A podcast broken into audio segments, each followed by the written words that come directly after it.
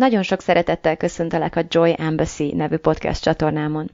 Smith Sandy vagyok, professzionális life coach és mindset mentor, és ezzel a podcasttel abban szeretnék segíteni, hogy kiszabadulj az elméd és a körülményeit fogságából, elkezdj tényleg élni, és te magad is öröm nagy követté válj.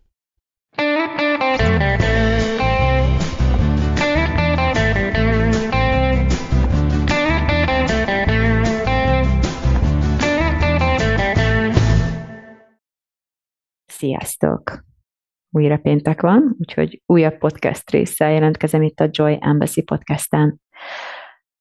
A héten az én mentorom, Brooke Castillo olyan hírleveleket küldött, amelyeknek a fő címében az állt, hogy egy gondolatot fogunk megismerni ezekből a levelekből, vagy a közelgő programjaiból, amely megváltoztatta az ő életét és hát mivel elég sok időt töltöttem vele, és az ő gondolataival, az ő világnézetével, az ő módszerének a tanulmányozásával az elmúlt három évben, az agyam szinte azonnal és reflexzerűen rátippelt tulajdonképpen, hogy melyik mondatról is lehet szó, és hát egy kicsit utána néztem a kíváncsiságtól, ilyen egy igazán jó cím egyébként, további kutatásra készített, és hát beigazolódott, hogy ez a gondolat, ez nem más, mint az, hogy a gondolat okozza az érzéseinket.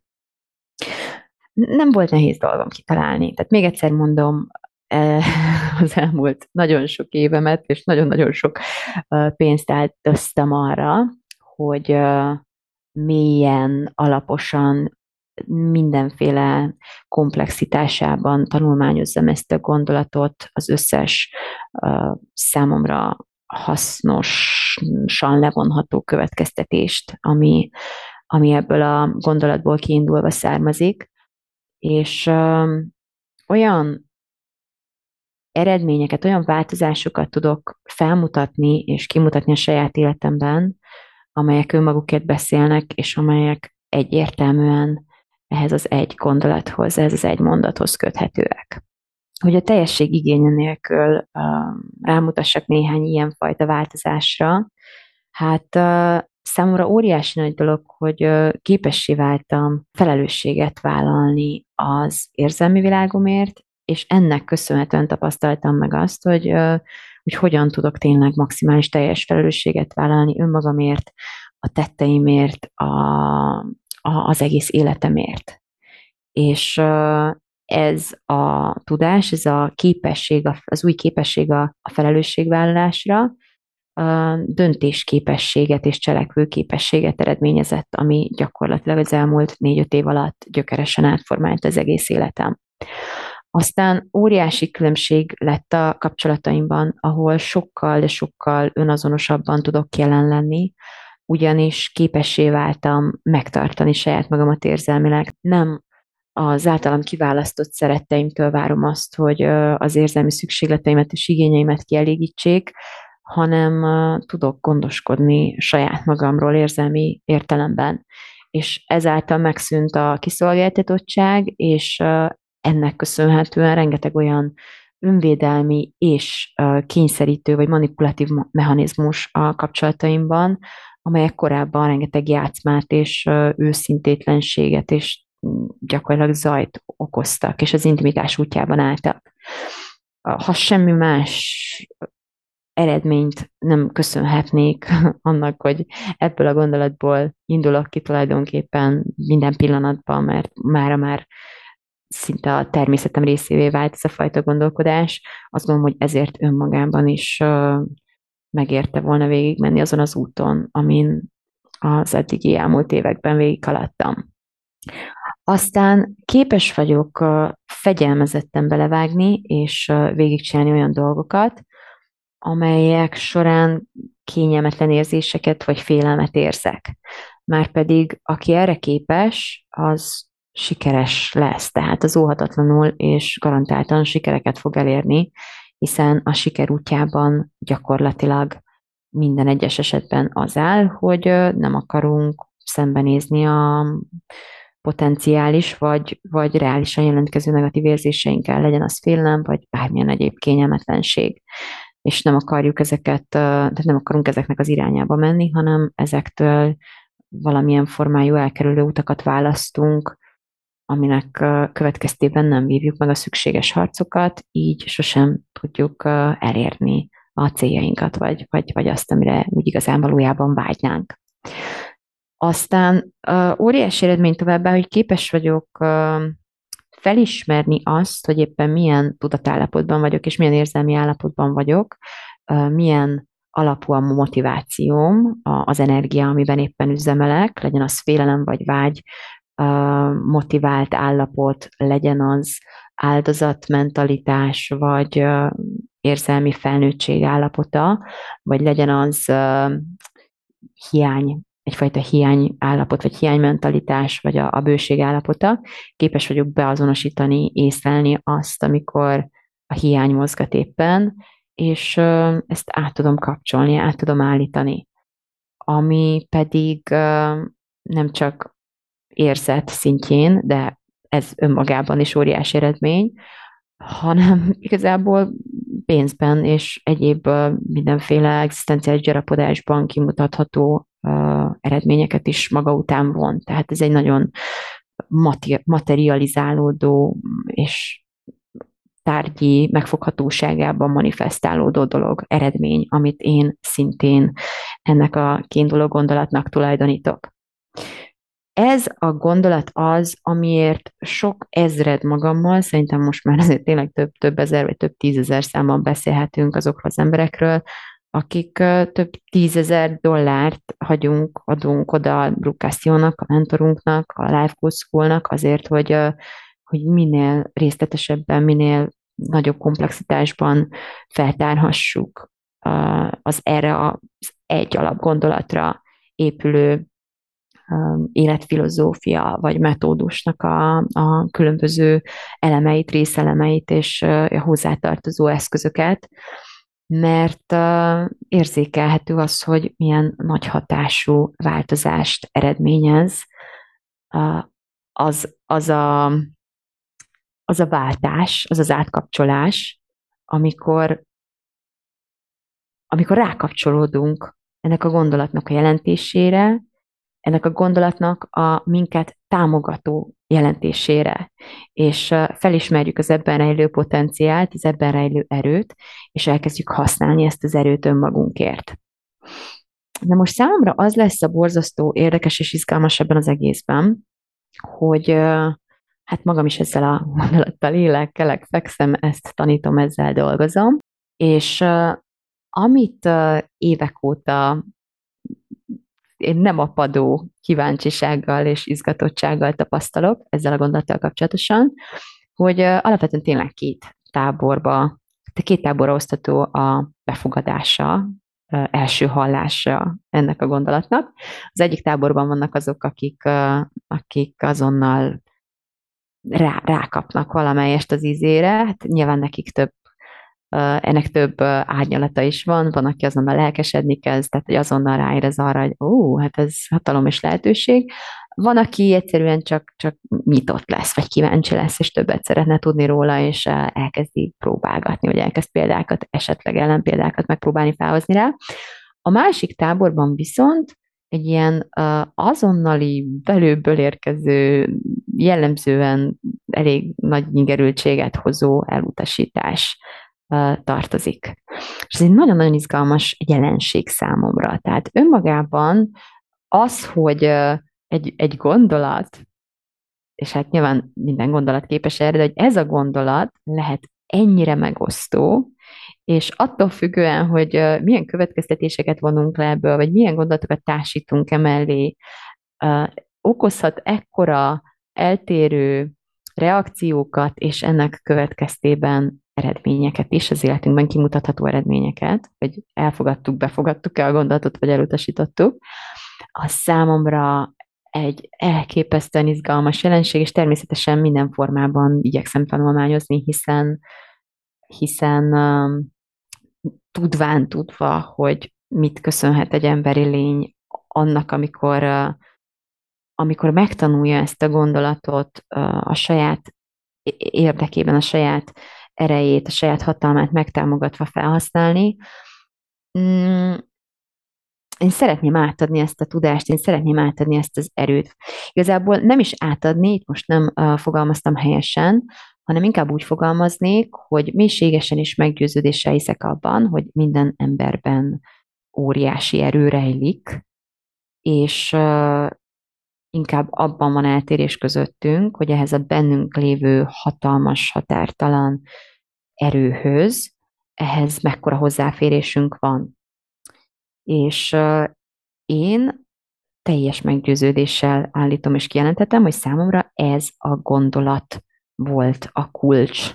Tehát ez az a Pandora szelencéje nyitó kulcs és képletéskód az én fejemben, ami beengedett engem oda, ahol az én belső erőterem lakik. Ez adott nekem hozzáférést olyan erőforrásokhoz, amelyeknek a létezését mindig is sejtettem, hiszen tényleg szeretném, hogy egy picit gondolj ebbe bele, vagy gondolkodj el azon, hogy számodra ez mennyire egy megélt tapasztalat, de én a világéletemben éreztem azt, hogy bennem és minden egyes emberi lényben hegyeket megmozgató erő van, Viszont egyfelől egyfajta félelmet is elindított bennem ez a gondolat, vagy ennek a ilyen megkóstolgatása, és másfelől meg egyszer nem, nem tudtam, hogy hol, hol van ez az erő, vagy hogyan, hogyan tudom hogyan tudok úgy hozzáférni, és hogyan tudom tényleg uralni ezt az erőt. Talán a félem abból is származik, hogy hogy nem vagyunk bizonyosak abban, hogy valóban tudunk uralkodni ezen az erőn, és nem az történik, hogyha nehogy Isten valahogy bejutunk hozzá, hogy, hogy ez az erő fog valamilyen formában destruktív módokon leuralni bennünket. Úgyhogy igazából én, én mindig is hittem ebben a határtalan erőben, teljes meggyőződés a sajátomban és a másokéban is, és ma már azt is tudom, hogy az, hogy mekkora mértékig vagyok képes ez, a, ez az erőteremhez hozzáférni, vagy, vagy ebben, ebben tölteni az időm nagy részét, az jelentős mértékig ennek az egyetlen gondolatnak köszönhető. És, és éppen ezért hiszek annyira abban, vagy éppen ezért annyira elkötelezett, egy, éppen ezért vagyok annyira elkötelezett amellett a, a küldetés mellett, hogy minél többeknek mutassam meg azt, hogy miért jó így gondolkodni a gondolat erejéről, vagy a, a, a, az érzelmeinkről.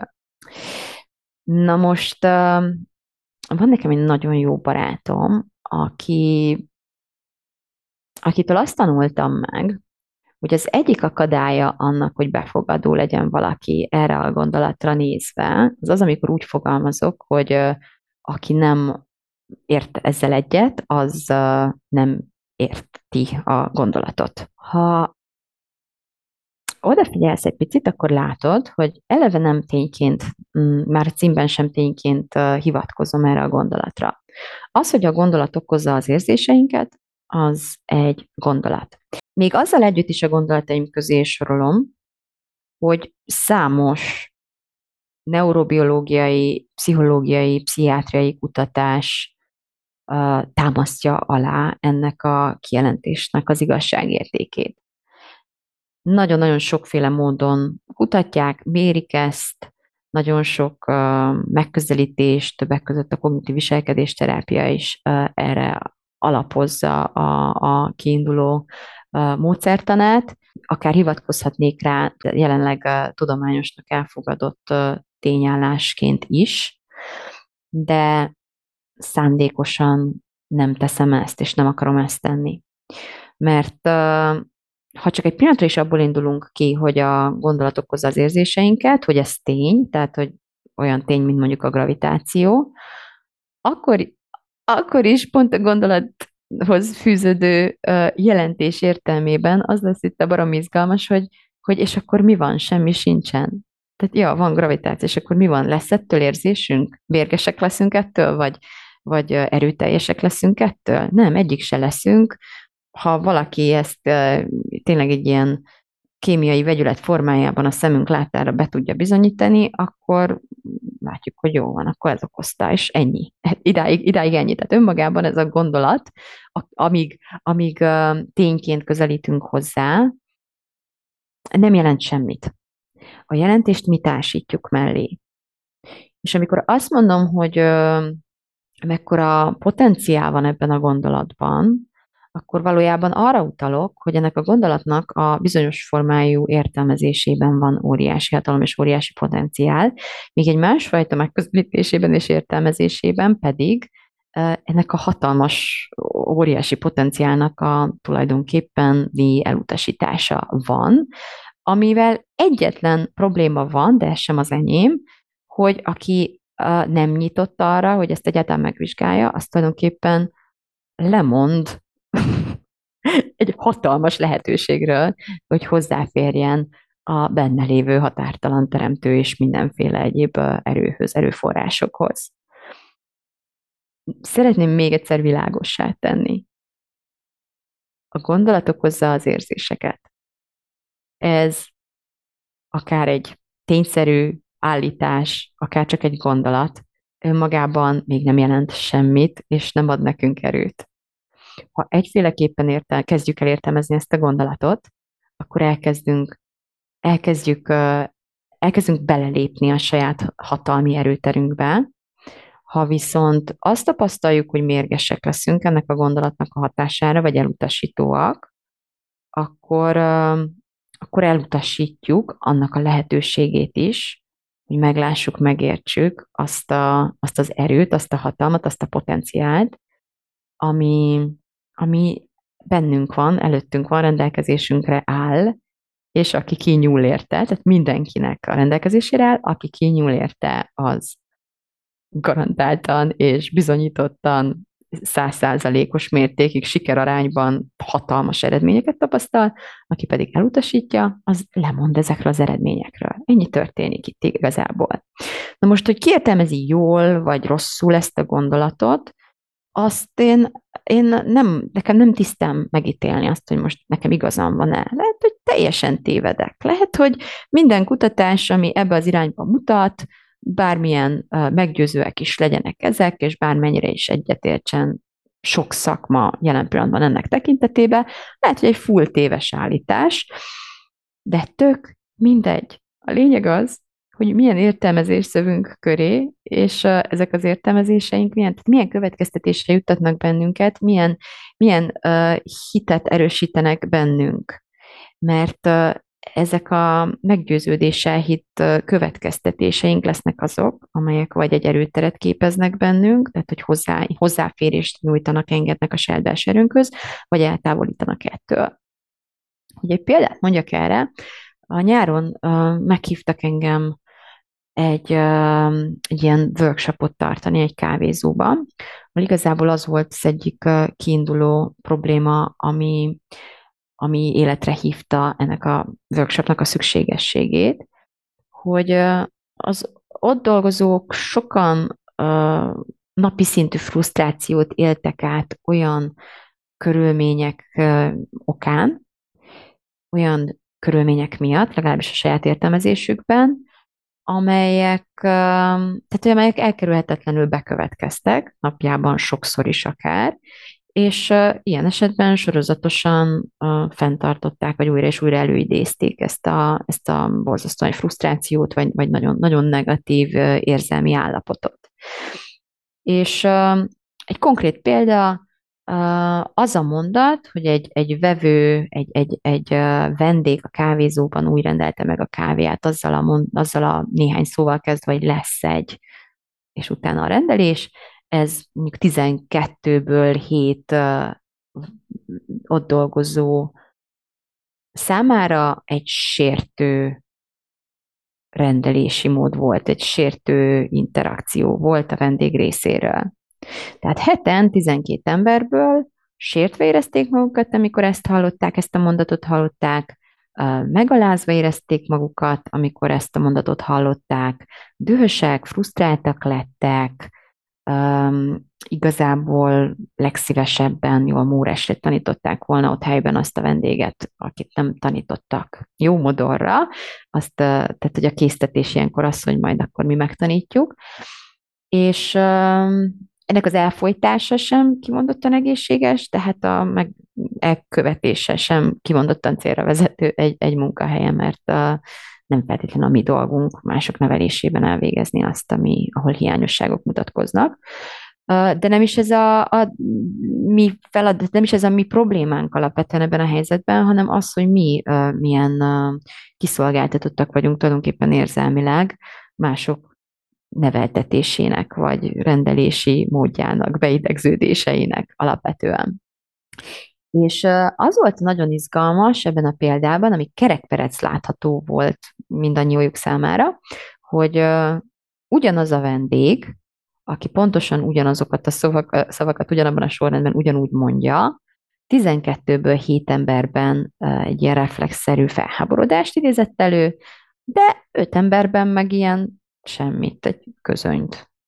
Tehát, hogy nem, ők nem érezték ezt a felháborodást. És én amellett igyekeztem érvelni, bevallom, hogy nem túl hatékonyan, vagy nem túl nagy sikerre, legalábbis azon a, azon a ponton, ezért is gyakorlak, hát ha most jobban sikerül, hogy ha egy hatás csak, csak egy picit több, mint a fele emberben idéz elő egy, egyfajta érzést, és nem idézi elő a, a többi emberben, akkor lehet, hogy nem a hatás maga az, ami kényszerítő módon kiváltja ezeket az érzéseket, hanem a mi fejünkben van az a, az a beállítás, ami, ami eldönti azt, hogy ez most milyen érzést fog okozni, rosszat vagy jót. Gyakorlatilag ugyanazt a gondolatot próbáltam újra és újra mindenféle módon elmondani, a gondolat okozza az érzéseinket. Mi ezt a megaláztatást, ezt a felborodást, ezt a, ezt a sértést, ezt egyértelműen a, az illetlen vendégnek tulajdonítjuk, hogy ő okozta, ő csinálta bennünk, de ha ez a mondat igaz, amit én most itt kijelentek, hogy a gondolat okoz az érzést, akkor kiderül, hogy bármit mondhat az illetlen vendég, vagy az akármilyen vendég, akármilyen szófordulatokkal is él, hogy én megsértődök ezen, vagy nem sértődök meg, vagy akár jól érzem magam ettől, vagy bármit is érzek, azt nem a vendég okozta, vagy nem az a vendég okozza bennem, hanem azok a gondolatok, amiket én a hallottak mellé társítok, vagy a vendég interakciának az értelmezését uh, sére, vagy ahhoz, ahhoz társítok. Úgyhogy uh, az történt, amikor idáig eljutottunk, hogy tulajdonképpen ezt nem nagyon lehet cáfolni. Tehát a helyzet az, hogyha belegondolsz, hogy ha 12 emberből 12-t fejbe lövünk egy, egy puskával, akkor ott 12 haláleset fog nagyon nagy erőteljes valószínűséggel bekövetkezni. Tehát ugyanaz a hatás, mechanikus hatás, tudom, ez egy morbid példa, de azt gondolom, hogy illusztratív. Tehát megfelelő módon szögből el, elsütve ugyanazt a fegyvert, ugyanazt a hatást fog előidézni az emberekben 12-ből 12-szer.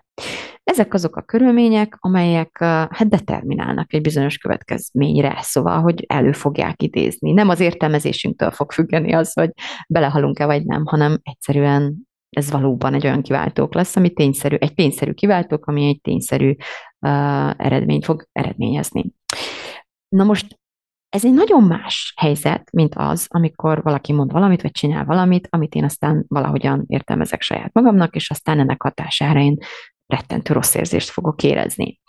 És az, hogy ezt nem akarjuk meghallani, vagy ezt nem akarjuk tudomásul venni, vagy ezt nem akarjuk elfogadni, vagy ezért nem akarunk felelősséget vállalni, az én azt gondolom, hogy minimum egy nagyon izgalmas jelenség. Tehát ha azon kapnánk magunkat, hogy ez így nem akar így be, bejönni, befogadódni, valami ki akarja vetni belőlünk ezt a gondolatot, tehát hogy még a, még a kipróbálására is ellenállást érzünk, ott én nagyon-nagyon bátorítanám azt, hogy vizsgáljuk meg, hogy mi lehet ennek a hátterében. Olyannyira, hogy én nagyon sokat gondolkodom ezen, szinte máson sem gondolkodok. Az egyik, ami a akadálya lehet annak, hogy hogy közelítsünk ehhez a, gondolathoz, az valóban az, amit az imént is mondtam, hogy hát, hogyha én ezt a gondolatot nem értem, vagy nem jól értem, akkor biztos velem valami baj van. Tehát ez a velem valami baj van, hogy én ezt eddig nem tudtam, vagy nem így tudtam, vagy azt hittem, hogy ez nem így van, akkor, akkor akkor velem valami baj van, azt meg nem akarom érezni, úgyhogy akkor elutasítjuk. Tehát ez lehet egy potenciális oka az elutasításnak, de ezen kívül még, még van néhány. Az egyik az a klasszikus ok, amit újra és újra nagyon sok formában észlelek, tapasztalok, az az, hogy alapvetően van egy olyan véleményem szerint teljesen téves megközelítés a közgondolkodásban az érzelmek felé, hogy azok, tehát hogy a rossz érzések azok, azok nem kellene legyenek. Tehát, hogy rossz, a rossz érzés az hiba a rendszerben. Hajlamosak vagyunk tényleg azt hinni, hogy egy rossz érzés az egy, tehát, hogy nem, nem kellene rossz érzéseket érezzünk, és ezzel azt szoktuk elérni általában, hogy tulajdonképpen a, a legkisebb rossz érzést is felnagyítjuk, mert katasztrofizáljuk, mert úgy közelítünk hozzá, tehát mint egy ilyen idegen testre a, megtanítottuk az agyunknak, hogy ilyen jelző, dű, dű, dű, ilyen hangos sípszóval reagálja, hogy úristen, betolakodó, Jézusom, egy negatív érzés. Tehát alap, így is, tehát hogy ha belegondolsz, már óvodában így kérdeznek tőlünk a szüleink, ezt kérdezik a gyerekektől, hogy mi a baj? Ha valami látszik rajta, hogy szomorú, nem vigyorog teli szája, mi a baj? Tehát értelemszerűen látom rajta, hogy valami rossz tapasztalaton mész keresztül, egy rossz érzelmi megtapasztásban vagy, mi a baj. Mert az, hogy nem mosolyogsz, az, hogy nem vagy boldog, az baj. Mi, mi okozza ezt a bajt? Ez egy olyan fajta erőteljes gyakorlatilag mosás, egy olyan kondicionálás, amin mindannyian keresztül mentünk. Tehát nem a mi hibánk, hogy, hogy bajként tekintünk a negatív érzéseinkre, hanem ezt örökítjük egymásba, magunkba, önmagunkba, fenntartjuk. Tényleg ez a fajta megközelítés. És ez, én, én újra és újra próbálom problematizálni, vagy, vagy tudatosítani az emberekbe, hogy értékeljük már egy kicsit át azt, hogy egyáltalán tényleg baj-e, problematikus-e az, hogy jesszusom, érzek egy érzést, és az mondjuk történetesen bármi más, ami éppen nem boldogság. Tényleg azt hiszük alapvetően, és meg sem, tehát kritika nélkül hiszük ezt el, soha nem kérdezzük meg, hogy lehet, hogy nem baj, hogy éppen rettenetesen érzem magam, sőt, uh, hanem elfogadjuk, hogy ez, ez, egy, ez egy nagy baj. Ez egy hiba. És amikor ebből indulunk ki, már pedig az emberek többsége ebből indul ki, akkor onnantól fogva teljesen logikus lesz az, hogy ha van a hiba, akkor van hibás is. Nek a hib, ezt a hibát valaki elkövette. Nek a hibának van egy felelőse. Álljon elő. Szégyelje el magát. Kérjen bocsánatot.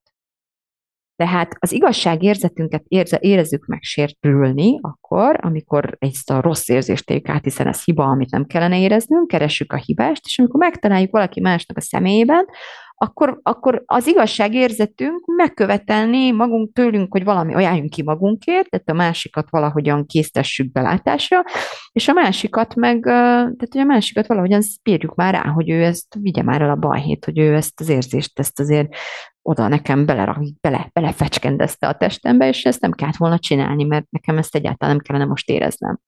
Ez a kiinduló pont. És uh, igazából ezen az se segít, sőt, az váltja ki az igazi nagy felháborodást, amikor valaki ilyen ebben a, ebben a megközelítésben azt hallja tőlem, hogy ja, ugyanúgy tudta, de hogy nem a másik okozta az érzésedet, hanem te, gyakorlatilag a saját agyaddal, a gondolataidon keresztül.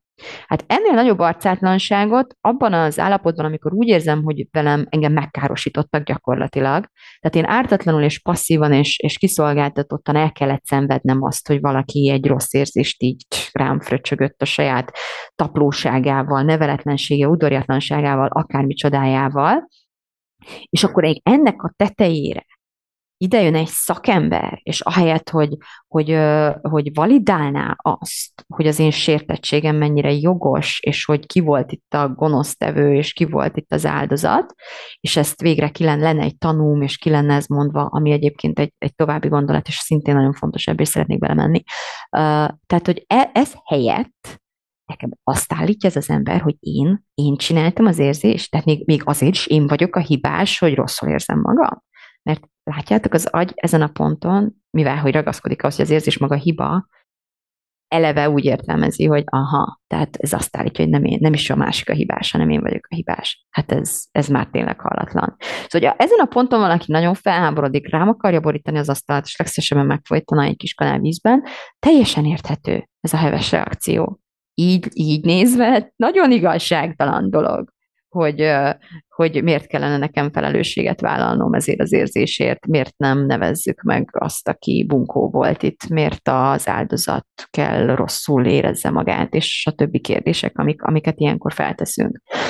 Szóval a legtöbben, mivel ebben a, a gondolatkörben szocializálódtunk, és soha nem javasolta senki, hogy kritikailag esetleg vizsgáljuk ezt meg, bíráljuk felül, ezért nem, nem tudunk ki, kiszakadni, kiakadni ebből a logikai, egyébként abszolút racionális, tehát levezethető, teljesen logikus gondolatmenetből, csak éppen tehát egyre tehetetlen, tehát ilyen folytogató, dühött tehetetlenséget érzünk ebben a helyzetben, amivel egyébként nincsen semmi baj, csak egyszerűen nem tudunk, tehát hogy rászorulnánk a másik embernek a reakciójára, vagy elismerésére, vagy belátására, vagy arra, hogy a világ ne csináljon ilyeneket, ahhoz, hogy, hogy jobban érezzük magunkat. Legalábbis azt gondoljuk ebben a pillanatban. A másik, ami, amiről mondtam, hogy tovább, tehát hogy szeretnék szintén beszélni erről, ami ahová, ahová tovább megy ez az egész, ami miatt uh, sokakban véscsengők közt kondulni, amikor hallják tőlem ezt a mondatot, az az, hogy jellemzően azok, azok szoktak így reagálni, akik valamilyen formában kapcsolatba kerültek életük során, akármilyen formában a bántalmazás dinamikájával és jelenségével. És ők nagyon hamar levonják azt a következtetést, hogy ez a gondolat veszélyes, veszélyeket hordoz magába, konkrétan azt a veszélyt, ami a legjobban el tudja súlyosbítani, mélyíteni ezeket a bántalmazói kapcsolatokat, ezeket a dinamikákat, ahol alapvetően az a mechanizmus, hogy a bántalmazott fél gyakorlatilag mindenért is felelősséget vállal, legalábbis ő így gondolja, a valóságban mindenért is hibáztatást vállal. Tehát mindenért is önmagát hibáztatja. Jellemzően nagyon-nagyon veszélyes állapot mindenkire nézve, aki, aki összetéveszti, összekeveri, vagy bármilyen formában összemossa a felelősség szót a hibás szóval, már pedig ez az embereknek nagyon-nagyon nagy százalékát lefedi, és ez megint csak a, a szocializációnk eredménye, és nem, nem a saját hibánk. Ez abból származik, hogy az iskola rendszertől kezdve minden büntető szemléletű, ahol ez a két szó teljes mértékig szinte leválaszthatatlanul össze van mosva és össze van keverve. És ez nagyon-nagyon veszélyes állapot, nagyon nagy veszélyeket idéz elő. Többek között azt, hogy nem tudjuk megkülönböztetni, akár egy bántalmazotti helyzetben, hogy az, hogy, hogy, hogy valaki ki, ki miért felelős, annak semmi köze azért ahhoz, hogy ki miért hibás, vagy, vagy hol, hol van a hiba, hol keressük a hibást, mi, mi, a, mi, mi itt a hiba, és, és, és melyik felelősség hová tartozik, és kihez, és, és hogyan, milyen formában, kin, mit kell, lehet és érdemes számon kérni ezekben a helyzetekben. Tehát való igaz, hogy egy bántalmazó dinamikában a felelősség ö, értelmezése és felvállalása teljesen eltolódik és teljesen eltorzul, és az is való igaz, hogy ebben a helyzetben nagyon ráerősítően értelmezhető, és, és még tovább torzító módon értelmezhető az, hogyha jön a szakember, és azt mondja, hogy ja, amúgy ugye tudod, hogy az, hogy értéketlen szarnak érzed magad, az nem azért van, mert a másik éppen most mondta neked, hogy értéketlen szar vagy, hanem azért, mert a te, te gondolatod micsoda erről hogy akkor ezek szerint, hát pont ezt mondja a bántalmazóm is, hogy, hogy, én ezt, hogy én ezt mind megérdemlem, hogy ezt én mind, mind én csinálom, hogy én vagyok az oka, a hibás, az okozója annak, hogy ő, hogy ő így veselkedik velem, vagy ő így bánik velem, én erre rászolgálok, én ezt, én vagyok a hibás mindenért is. És igen, tehát, hogy aki azt gondolja, hogy hogy ez a gondolat potenciálisan rejtegeti annak a veszélyét, hogy ez a gondolatban nem a gondolat önmagában, még egyszer szeretném kimondani, a gondolat önmagában ártatlan és ártalmatlan, hanem hogy milyen következtetéseket vonunk le belőle, az lehet értünk szóló, minket energetizáló, minket a, a saját erőterünkbe behelyező és, és, és visszaadó, a saját erőnket visszaadó, vagy pedig lehet teljesen önbántalmazó, önsorsontó, önmagunk ellen fordított, vagy akár az érzelmeink elfolytására felhasznált eszköz is, és akkor rosszul használjuk az eszközt. Tehát ezt a mondatot azt szeretném javasolni, hogy ne úgy kezeljétek, mint, mint ami önmagától termőföld, vagy önmagától atombomba, hanem, hanem ugyanúgy használjátok, vagy ugyanúgy közelítsetek hozzá, mint bármihez is, amit ha jól használunk, akkor bearanyozza az életünket, de hogyha rosszul használunk, akkor megmérgez bennünket, tönkretesz, elpusztít. Például az atom, tehát hogy az atomban tudunk óriási energiát tárolni, előidézni, megteremteni saját magunk számára, vagy tudunk belőle pusztító fegyvert is csinálni. Tehát nem önmagában a, a, az, a, az elemben, vagy a, a tulajdonképpeni eszközben van sem az erő, sem a hatalom, sem a, sem a prosperálás, sem pedig a, a pusztítás, hanem abban, hogy mit kezdesz vele, hogyan közelítesz hozzá. És uh, próbálok példákat adni arra, hogy hogyan közelítenek hozzá azok, akik elutasító viszonyban vannak vele, vagy befogadó viszonyban vannak vele, de rosszul használják, össze szembeállítva azokkal, akik befogadóan állnak hozzá, és jól önmagukért, önmaguk energizálására használják ezt a gondolatot. Mert uh, tulajdonképpen visszatérve akár egy ilyen bántalmazói helyzetre is, vagy az udvariatlan vendégünkre, tulajdonképpen egy nagyon fontos dolog, amit ezen a ponton lesz szeretnék szögezni, az az, hogy először is az érzés nem baj. Az, hogy átélünk egy érzést, bármilyen érzés is legyen az, az önmagában egyáltalán nem probléma, a természete rendje. Mi emberi lények úgy lettünk kifejlesztve, megteremtve és az evolúció által formálva, hogy, érző lények legyünk, akik nap mint nap benne vannak minden pillanatban valamiféle érzelmi megtapasztalásban, és egész egyszerűen ez a világ legtermészetesebb dolga. Minden érzelmünk, ami létrejön bennünk, energetikai rezgésben mérhető, vagy akár biokémiai úton is kimutatható, teljesen racionálisan is megközelíthető dolog, hogyha szeretnénk ez így, így közelíteni. Tehát egy, egy tényszerű velejárója az emberi létezésnek. Ez nem egy probléma nem lesz semmi bajunk attól, hogy dühös, dühöt érzünk, vagy megalázottságot érzünk, vagy szégyent érzünk, vagy elégedetlenséget, vagy frusztrációt, vagy boldogtalanságot érzünk, mint ahogy uh, az sem szükségszerűen kívánatos és fenntartani való, hogy mindig non-stop 0-24-ben csak ilyen extatikusan boldog uh, érzéseket éljünk át. Tehát önmagában az érzés nem probléma. Létrejött, létrejött, Isten ott van pár másodperc az egész, ha nem pörgünk rajta, ha nem kapaszkodunk bele, és csimpaszkodunk, és idézzük fel újra és újra gondolatainkkal, és, és pörgetjük magunkat egyre tovább benne, nem hagyjuk, hogy így a testünkön csak így egyszerűen végigmenjen, akkor végigmegy. Ez a testet fel fogja dolgozni az érzést.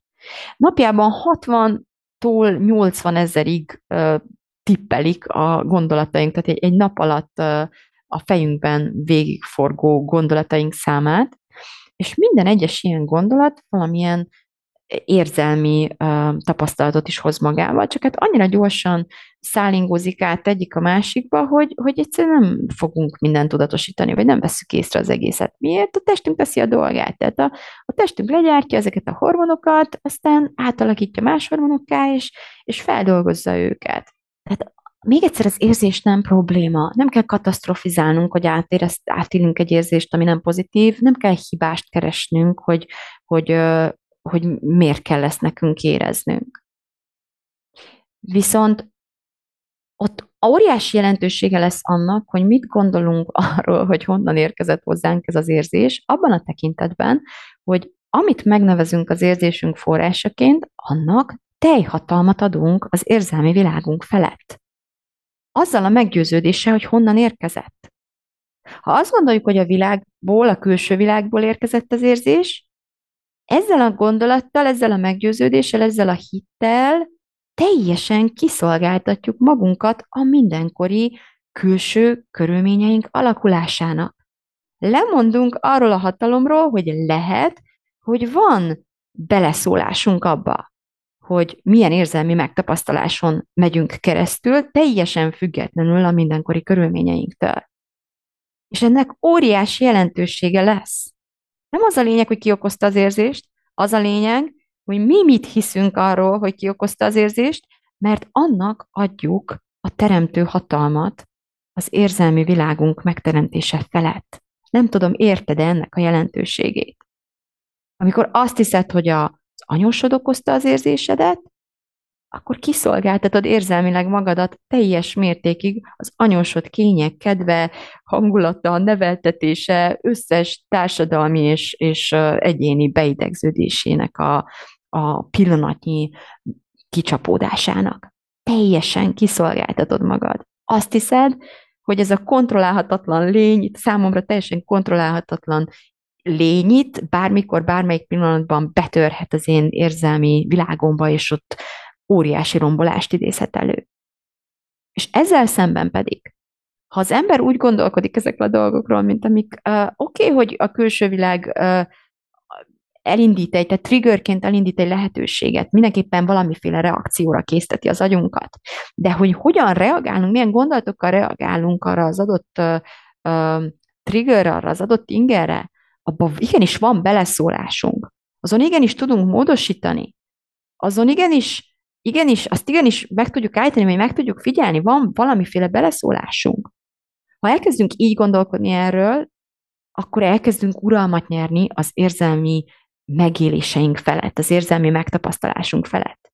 Autoritást kezdünk nyerni az érzelmeink felett, és ezáltal az egész életünk felett autoritást kezdünk nyerni. Olyan hatalomra teszünk szert pusztán ezen a hiten, ezen a gondolaton keresztül, ami, amiről lemondani, én azt gondolom, hogy ért, érthetetlen, értelmezhetetlen számomra. Miért mondanék le erről az erőről? Miért mondanék le arról a hatalmamról, hogy van hatalmam a saját érzelmi megéléseim felett? Hogy nem a szomszédnéni, nem az anyósom, nem a férjem, nem a gyerekeim, nem a bunkó vendég, nem a bántalmazó faszfej okozza ezeket. És ez nem mentesít senkit a viselkedése alól. Ez egy másik félreértés, amit újra és újra le kell szögeznem.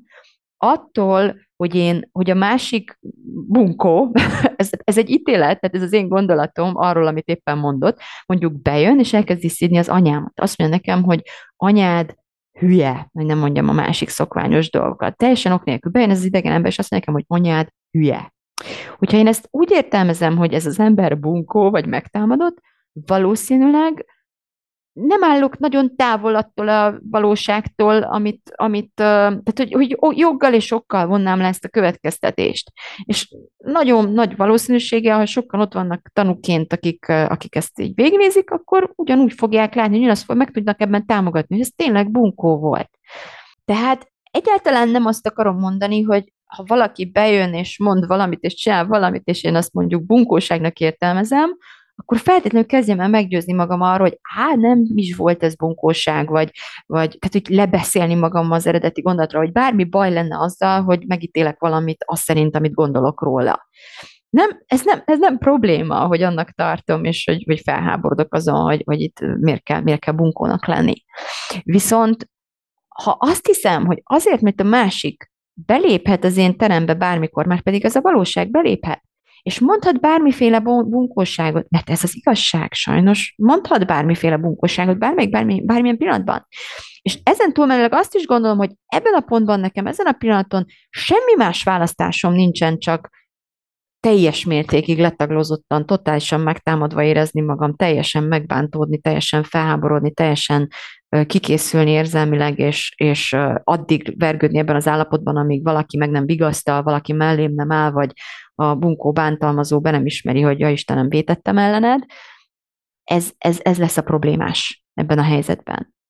Innentől fogva mondunk le a, az érzelmi autoritásunkról, és adjuk át önként tulajdonképpen, de hát a legtöbb esetben tudtunkon kívül, mert soha senki nem tanított meg minket, hogy van-e, van, és, hogy volna, és van is ebben választásunk. És én, amikor próbálom tanítani az embereket, nagyon sokan velőből, csuklóból elutasítják ezt a választást, de hogy ez az a pillanat, amikor lehetne hatalmunk, ha élnénk vele, ha emlékezni tudnánk, rá emlékeztetni tudnánk magunkat, hogy attól, hogy ez az ember ide bejött, attól, hogy szavakat mondott, attól, hogy ezeket a szavakat valószínűleg joggal, okkal értelmeztem tiszteletlennek, bunkónak, megaláznak, akármilyennek is. Attól én még mindig hozhatok egy döntést arról, hogy mit akarok érezni ebben a pillanatban. Ilyen össze magamba akarok roskadni, el akarom hinni azt, hogyha beszólt a hajam miatt, akkor tényleg nekem nagyon csúnya a hajam, vagy bármit is mondott, el akarom-e hinni, vagy az úgy van, ahogy mondja, és akkor ettől tényleg el kell romoljon az önbecsülésem, vagy az önbizalmam. Tehát hogyan akarok érzelmileg uh, bele, beleállni, beleélni ebbe a helyzetbe. Egyáltalán az, hogy felkínálom magamnak, hogy választatok -e itt attitűdöt, választhatok itt egy hozzáállást, választhatok itt egy érzést, ami, amit ebben a helyzetben képviselni, megteremteni akarok, és nem kell szükségszerűen automatikusan átvennem azt, ami automatikusan származna a, a, az automatikus mentális. Egyébként ismétlem valószínűleg teljesen jogos reakciómból. Ez egy óriási lehetőség, egy óriási hatalom a kezemben, hogy, hogy, hogy, hogy legyenek opcióim, hogy ne a másik ember döntse el helyettem, hogy nekem szükségszerűen és okvetlenül hogyan kell éreznem magam. Ha ő bántani akar, és belém akar kötni, és azt akarja, hogy nekem fájjon, és mindent megtesz azért, hogy nekem fájjon, nem megnyugtató tudni azt, hogy én még mindig döntetek úgy, hogy tudod mi? Nem fáj. És erre a tegnap egy vita során azt a képet használtam, hogy, hogy egy ilyen helyzetben, amikor élünk ezzel a hatalmunkkal, azt képszerűsítve kb. úgy tudom illusztrálni, hogy jön egy ember agresszívan, és akkor elkezd így pofoszkodni. És valószínűleg, ha nagyon közel jön, és az elején így figyelmetlen vagyok, nem veszem észre, hogy éppen közel pofoszkodva, vagy, vagy hirtelen kezd el pofoszkodni, akkor az elsőt azt nem tudom kivédeni, tehát le fog keverni egy pofont. De egy adott ponton, tételezzük, hogy ez az ember erősebb nálunk, jó? Tehát, hogy nem tudjuk lefogni, nem tudjuk fizikailag arra kényszeríteni, hogy, hogy hagyja abba a pofoszkodást, ezt a csapkodást, de felismerni azt, hogy hátrébb léphetek, arrébb állhatok, ott hagyhatom, kiléphetek a helyzetből, nem kényszerít engem senki és semmi arra, hogy ott üljek pont ebben a pofonzónában, na ebben van a hatalmunk. És amikor azt hiszük, hogy ja Istenem, a másik pofoszkodott, akkor én itt uh, tehetetlenül el kell viselnem ennek az, az összes rám kiosztott pofonjának a, a borzalmas érzelmi hatását, itt nem élünk, az, itt vagyunk tévedésben, és itt uh, mondunk le arról a hatalmunkról, hogy a másik pofoszkodik, ez tény. Az, hogy én, én rajtam csattan ez a pofon, az tényszerűen fájdalmas, de nekem van egy olyan választásom, hogy, hogy olyan nincs, hogy leállítsam a pofoszkodást, mert azt ő irányítja, de olyan van, hogy kimegyek ebbe a helyzetből, és akkor csak a levegőt fogja csapkodni. És az meg már nem fáj nekem, hogy csapkodja a levegőt. És attól szép dolog lesz, hogy csapkod, meg, meg agresszív, meg bunkó. Nem, nem lesz szép dolog. Tehát nem mentesítjük ezzel az alól, hogy ő mit csinál, és hogy az, amit csinál, az, az milyen, és hogy annak milyen következményei lesznek, akár a jogszemében, akár a karma szempontjából. Ez alól őt nem mentjük fel, csak saját magunkat kezdjük el megvédeni. Ez az óriási különbség a kétféle megközelítésben. És amikor azt mondom, hogy valaki uh, nem érti ezt a mondatot, akkor való igaz, hogy rosszul fogalmazom, vagy rosszul fogalmaztam a múltban, mostantól figyelni fogok erre, mert valójában arról van szó, hogy nem látja meg a lehetőséget, vagy nem látta még meg a lehetőséget abban, hogy uh, hogy, hogy hogyan tudná úgy értelmezni ezt a kiinduló gondolatot, hogy azzal elkezdje önmagát szolgálni, és elkezdje visszanyerni azt az erejét bármilyen helyzetben, amivel igenis rendelkezik, ahelyett, hogy öntudatlanul is akár lemondana erről az erőről, vagy még ezt is átruházná arra, aki értelemszerűen abban a helyzetben nem egy, nem egy pozitív befolyás az életében alapvetően egy, egy kártékony erő, amin nem tudunk feltétlenül változtatni, mert az, amit ő hoz magával, az az övé, de az, hogy mi lemondunk el a saját hatalmunkról, hogy beleállunk ebbe a kártékony erőből, vagy hátrébb állunk, vagy, vagy meg, megóvjuk magunkat ettől, az a, arról a hatalmunkról tudunk le, lemondani, és ezt is át tudjuk adni az ő kezébe, és minden attól függ, hogy mit gondolok arról, hogy honnan származott az érzésem, ő okozta, vagy a gondolatom okozta. Mert ha ő okozta, akkor azon csak ő tud változtatni. De ha az én gondolatom okozta, akkor, akkor azon én is tudok változtatni. A gondolatom opcionális. És még egyszer utoljára. Nem az ő felmentésére akarok változtatni, hanem a saját erőm visszanyerése és a saját érzelmi épségem megóvása érdekében akarok változtatni. No, hát ez egy próbálkozás volt, hogy, szerethetőbbé tegyem ezt a kiinduló alapgondolatunkat azok számára, akik, akik nem, nem, nem így értelmezték eddig, vagy akik számára ellenérzést keltett ez a fajta megközelítés, és nem adom fel. Tehát bízom benne, hogy sikerült árnyalnom mindenkiben a képet, vagy akár azok szemében is még jobban elmélyíteni az értelmezést, akik amúgy, amúgy szeretik és használják ezt a kiinduló gondolatot, de ezen túlmenőleg nem adom fel. amíg, amíg nem sikerül úgy elmondanom ezt a mondatot, és úgy megtanítanom ezt az alapkoncepciót, hogy mindenki azonnal megérezze azt az erőt, ami eddig is benne volt, és ez, ezzel a nyitó kulcs gondolattal kedve és a saját szabályozása szerint bármikor hozzáférhet. Ha szeretnél ennél mélyebb komplexitásban is összeismerkedni ez az egész életfilozófiával, és a, egyébként nagyon-nagyon egyszerű módszertannal, ami, amivel egy struktúrált, nagyon metodikus módon tudsz közelíteni az életedben gyakorlatilag bármilyen jelenséghez, akkor mindenképpen csatlakozz a kitalálom, megcsinálom programomhoz, akár most ebben a pillanatban. Ez jelenleg az a terep, ahol együtt tudunk dolgozni, ahol ahol tudlak támogatni ebben, ahol az útmutatásommal, a támogatásommal és a rendszeres találkozóinkkal, interaktív coachinggal és minden egyéb lehetséges eszközzel közösen meggyőződhetünk arról, hogy meg tudod tanulni önmagadért felhasználni ezeket a koncepciókat, és nem önmagad ellen. Nagyon szépen köszönöm a figyelmedet. Jövő héten újra jelentkezem. Szia!